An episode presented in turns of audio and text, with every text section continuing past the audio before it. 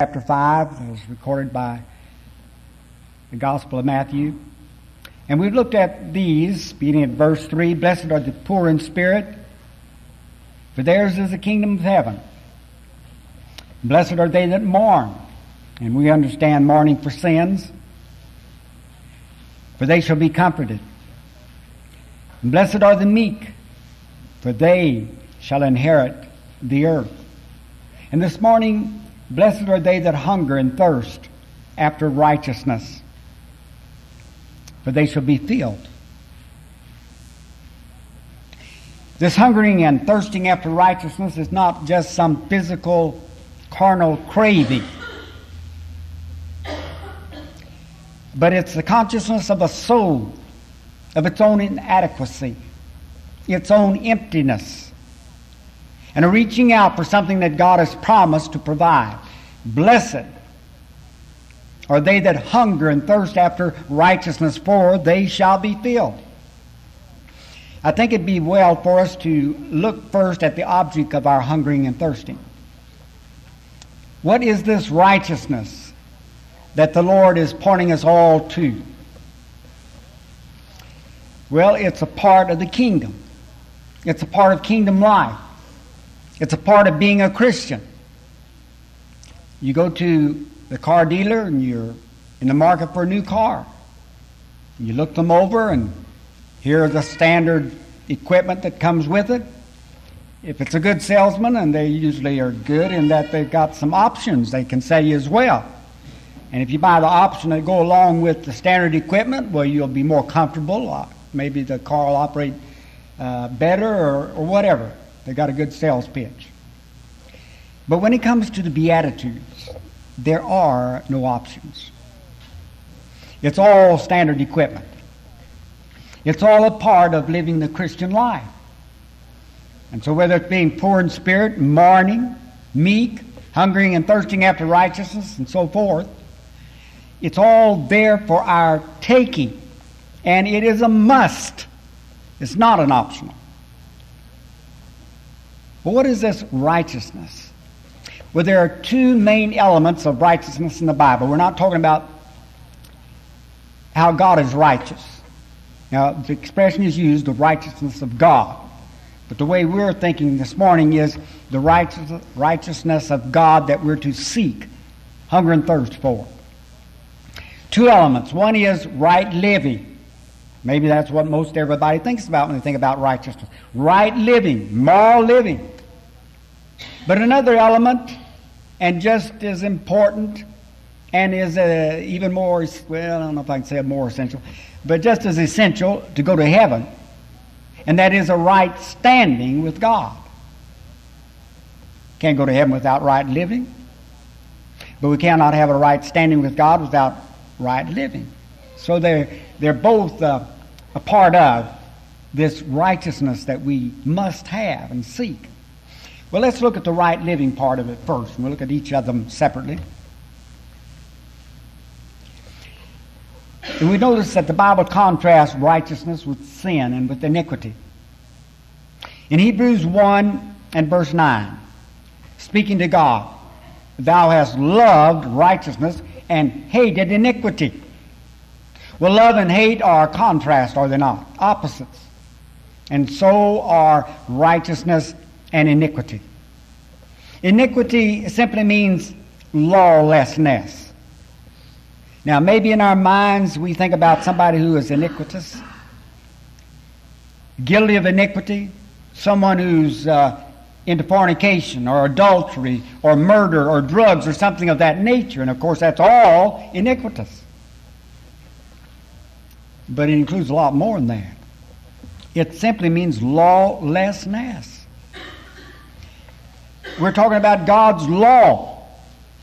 And to be righteous, we're to abide and live according to His law.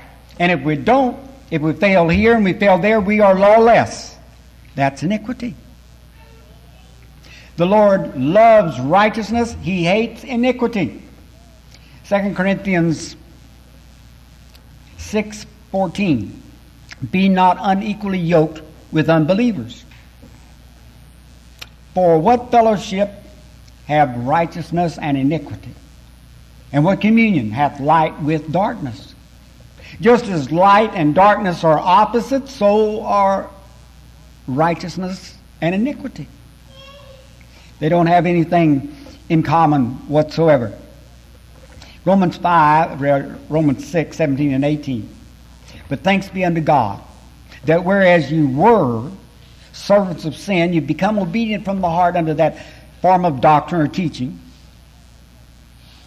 And being made free from sin, you become a servant of righteousness. Now, before they became a Christian, they were a servant. That is, they were a bond, a slave to sin. Everybody's in that category. But when they became a Christian, then they became a servant of righteousness, of moral living. And I think of, of living like the God, God wants us to live. Also in um, Proverbs 14 34, righteousness exalteth a nation, but sin is a reproach to any people. Sin is a disgrace, and that's the meaning of reproach, to any people. I hate to think about America and our society today. It's, it is a reproach to God. It is a disgrace to God fearing people. And there doesn't seem to be much concern about that. It's your opinion or my opinion. If you're not tolerant, then that's the worst sin of all. Let me give you some information about our media. There is little moral conviction among most of the news media. And so when we hear the news or we read the news, it's going to be slanted. They're not going to look at what's happening in the world the same way you and I, as Christians, look at it.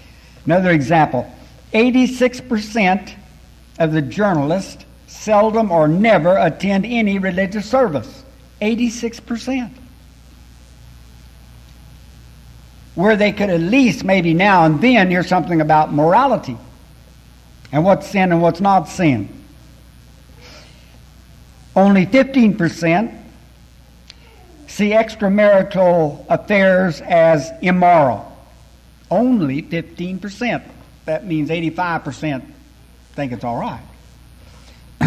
One other, 75% of the media do not think that homosexuality is wrong. And so what does Proverbs 14:34 say? Righteousness exalteth a nation, but sin is a reproach to any people, any nationality. Well, there are the scriptures. We're talking about the opposite of right. We're talking about what righteousness is and comparing it with the opposite.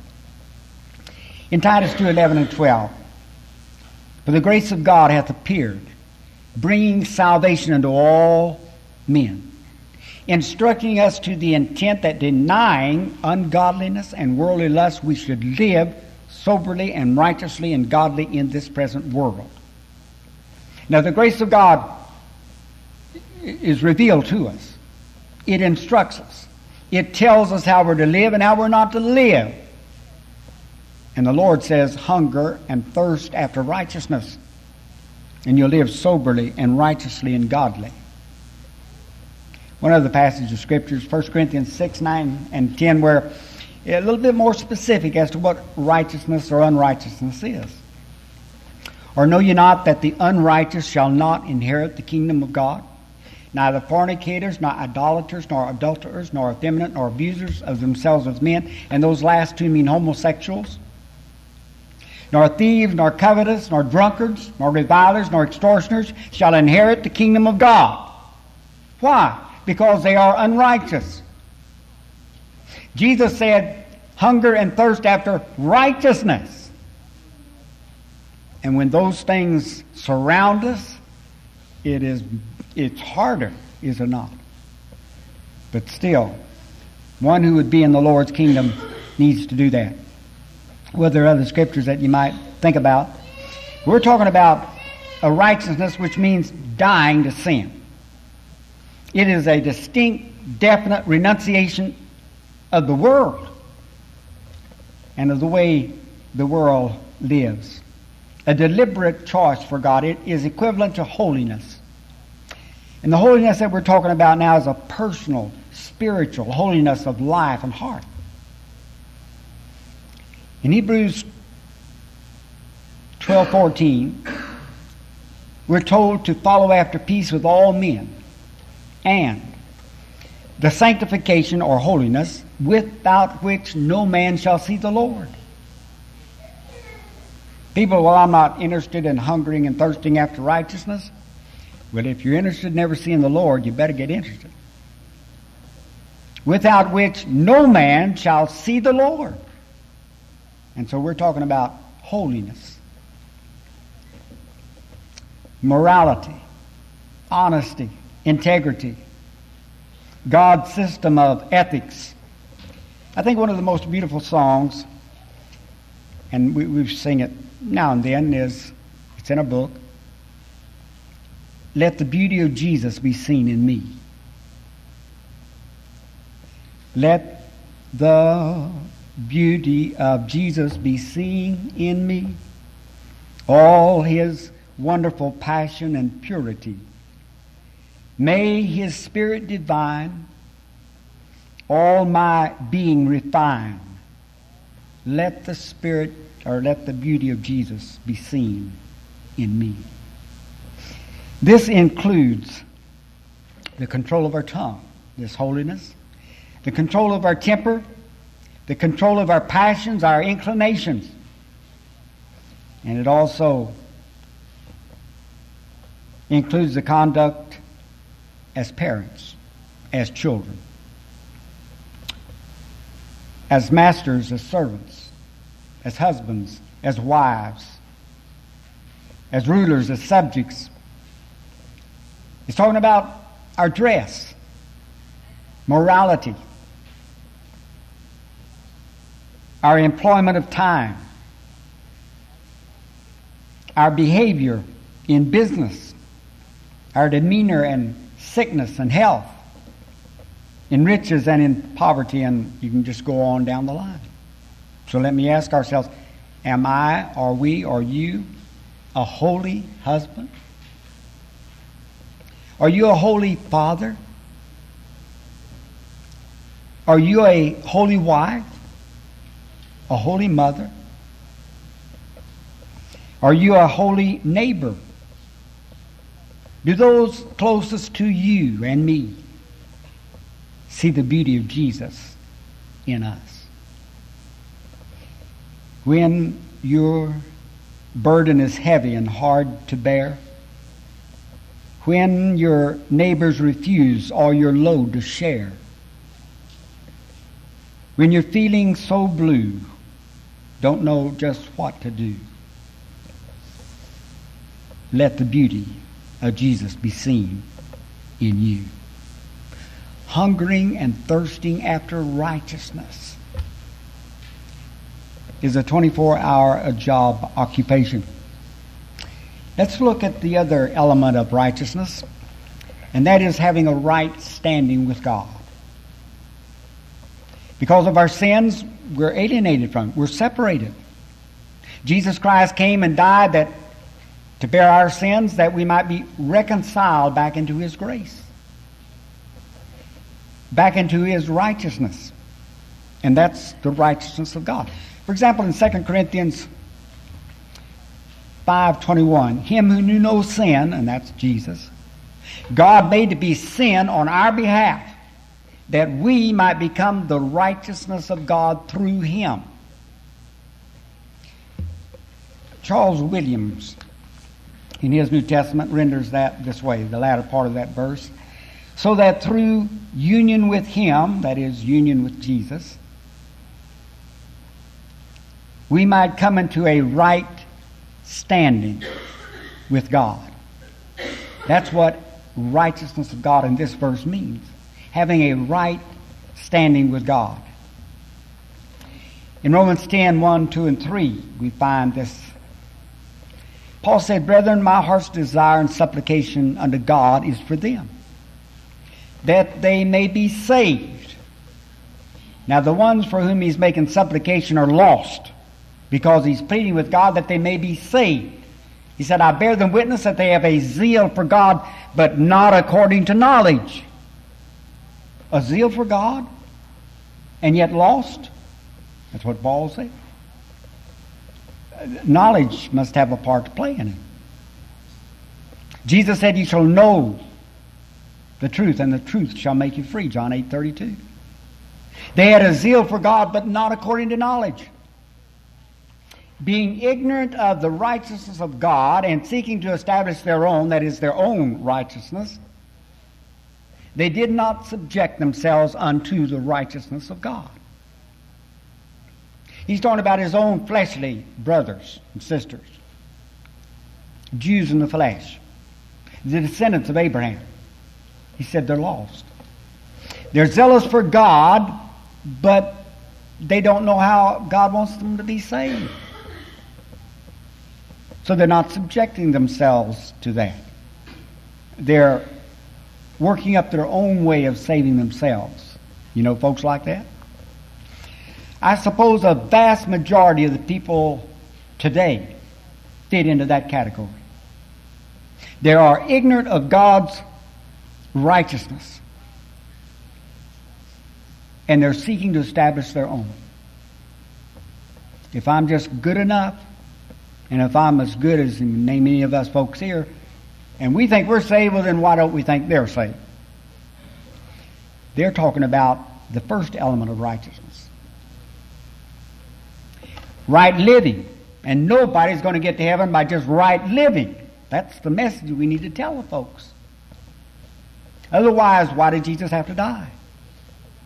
We need the whole picture of righteousness. Right living, but a right standing with God. And that comes about by God's forgiving us when we obey the gospel.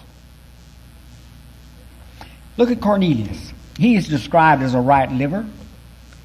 In Acts 10, verse 2, he says he's devout. He feared God with all of his house, that's his family.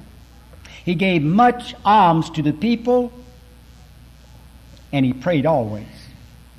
Now, if we heard someone described like that at a funeral, we'd think that person's already in heaven. But if Cornelius had died then, he wouldn't have gone to heaven. The angel said, Cornelius, you need to send some messengers over to Joppa. There's a man by the name of Simon, his surname is Peter. Get him to come over here and preach to you. And he shall speak unto thee words whereby thou shalt be saved, thou and all thy house. Cornelius was a good liver, but he was still not in a right relationship with God. So he was lost. It takes both of them. We need to hunger and thirst after good living, and a right relationship with God. So we're talking about here a complete forgiveness of sins. When a man's sins are all blotted out, when he has been forgiven of every sin, and that spiritual state is reached, attained in Jesus Christ. Now, we talked about righteousness. Let's talk about what Jesus said was necessary to attain to achieve, to have that righteousness. He says, Blessed are they that hunger and thirst after righteousness. Hungering and thirsting is an expression of strong desire. And attention is not drawn to the um, possession of the righteousness, but to the, the, the, the longing and, and the desire of it. And I don't suppose that there are any stronger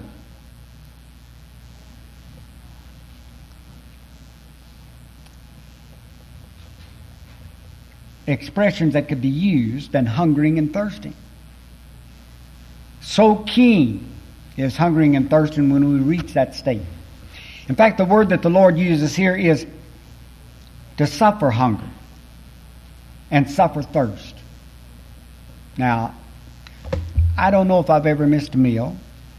I've not gone too long without drinking I got thirsty. Oh, I've been thirsty. I mean, I've been places where I wished I had a drink. but I've never really hungered and thirsted. I, I can't really appreciate the very terms that the Lord is using so that I can appreciate hungering and thirsting after righteousness. In the days when Jesus was upon the earth, the working man didn't receive much money, just enough to survive. He was never very far from the borderline of starvation. And when he heard Jesus talking about hungering and thirsting, they understood. They couldn't just go in the kitchen and turn on a tap and have nice, clean, cold, fresh water running into the kitchen. And a man who had to go on a trip couldn't get in a car, close the windows, turn on the air conditioner. He would generally walk. And on a journey, he might face a hot wind, sand storm. Nothing for him to do but to turn his back on that wind and that sand, to pull his burnous over his head, to try to cover up his nostrils and his throat from the sand that was swirling, trying to fill up his nostrils, to where he was almost suffocated for breath. His mouth was parched for something to drink. Now, Jesus is talking about that kind of hunger, that kind of thirst. It's the hunger of the man who's starving for food and who will die unless he gets something to drink. That's the degree that Jesus is talking about here.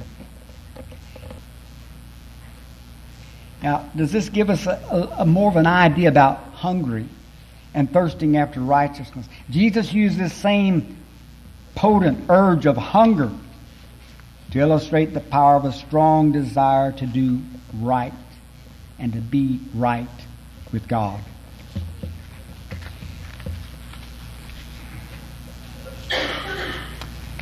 Well, when we think about this, maybe one of us would say, if we could just be like the sinless Jesus. Well, if we would hunger less after the world and less after materialism and more after righteousness, we'd be more like Jesus, would we not? Jesus said, I am the living bread that came down out of heaven, John 6:51. And in that same chapter, Jesus speaks about our eating his flesh and drinking his blood. Not literally. He's not talking about the Lord's Supper either. He's talking about our absorbing him. Just taking him in our lives and letting him live within us, like Paul said in Galatians 2.20. And we think about the Word of God as being spiritual nourishment for the soul. And we need that to grow, to be edified, to be strengthened, to know what to do and to have the ability to do it. I mean, with God's help. If we're in a strange uh, town and we get hungry, hunger overtakes us, we go out of our way to get some food. Maybe we'll stop at the grocery store, fast drive through, fast food drive through, or restaurant, whatever. The man who is spiritually hungry goes out of his way to find righteousness and to find a place where it's being encouraged. Bartimaeus was blind. We studied about him recently.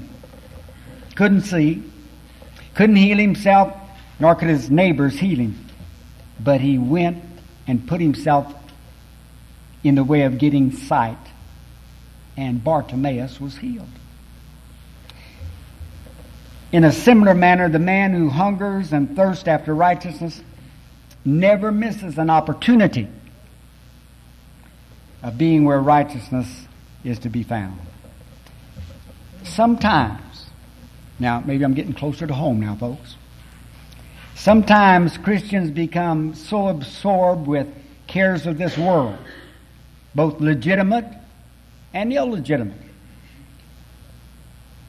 that they lose their appetite for that which is spiritual, for hungering and thirsting after righteousness. They no longer study their Bibles daily. They neglect prayer. They find no joy in preaching the Word or in the fellowship with the saints.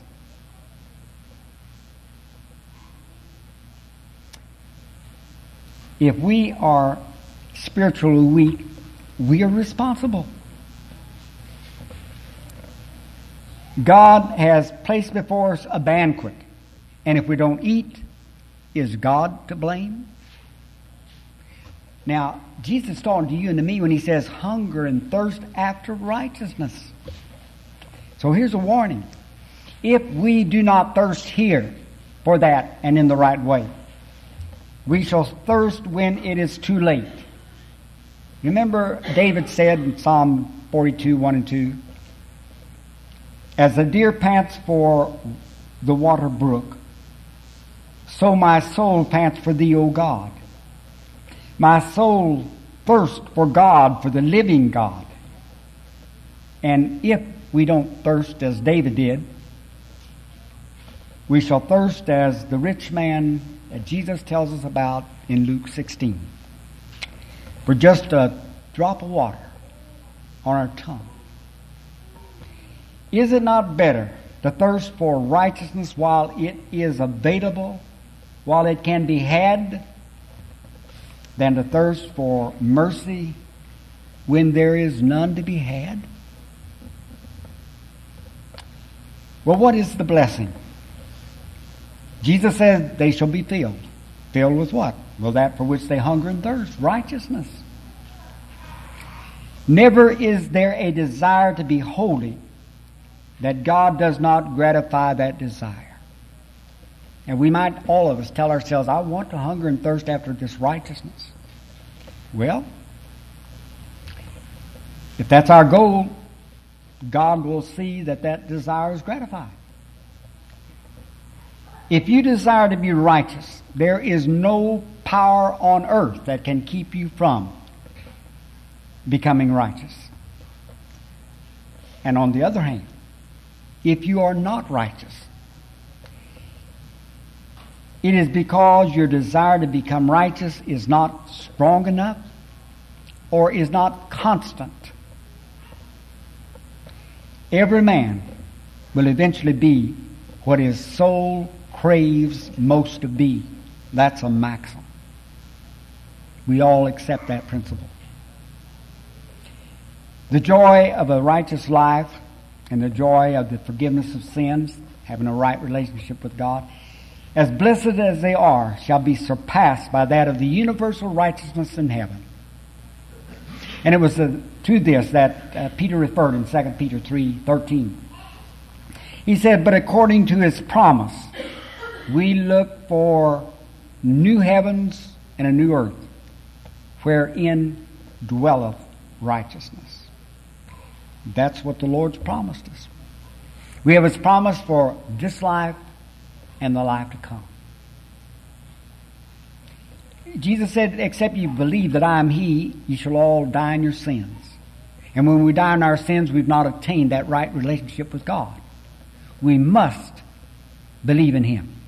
And believing in Him, that faith is going to drive us to do His will. We believe He's the Master. Well, Master, what do you want me to do? Repent. Except you repent, Jesus said, you shall all in like manner perish.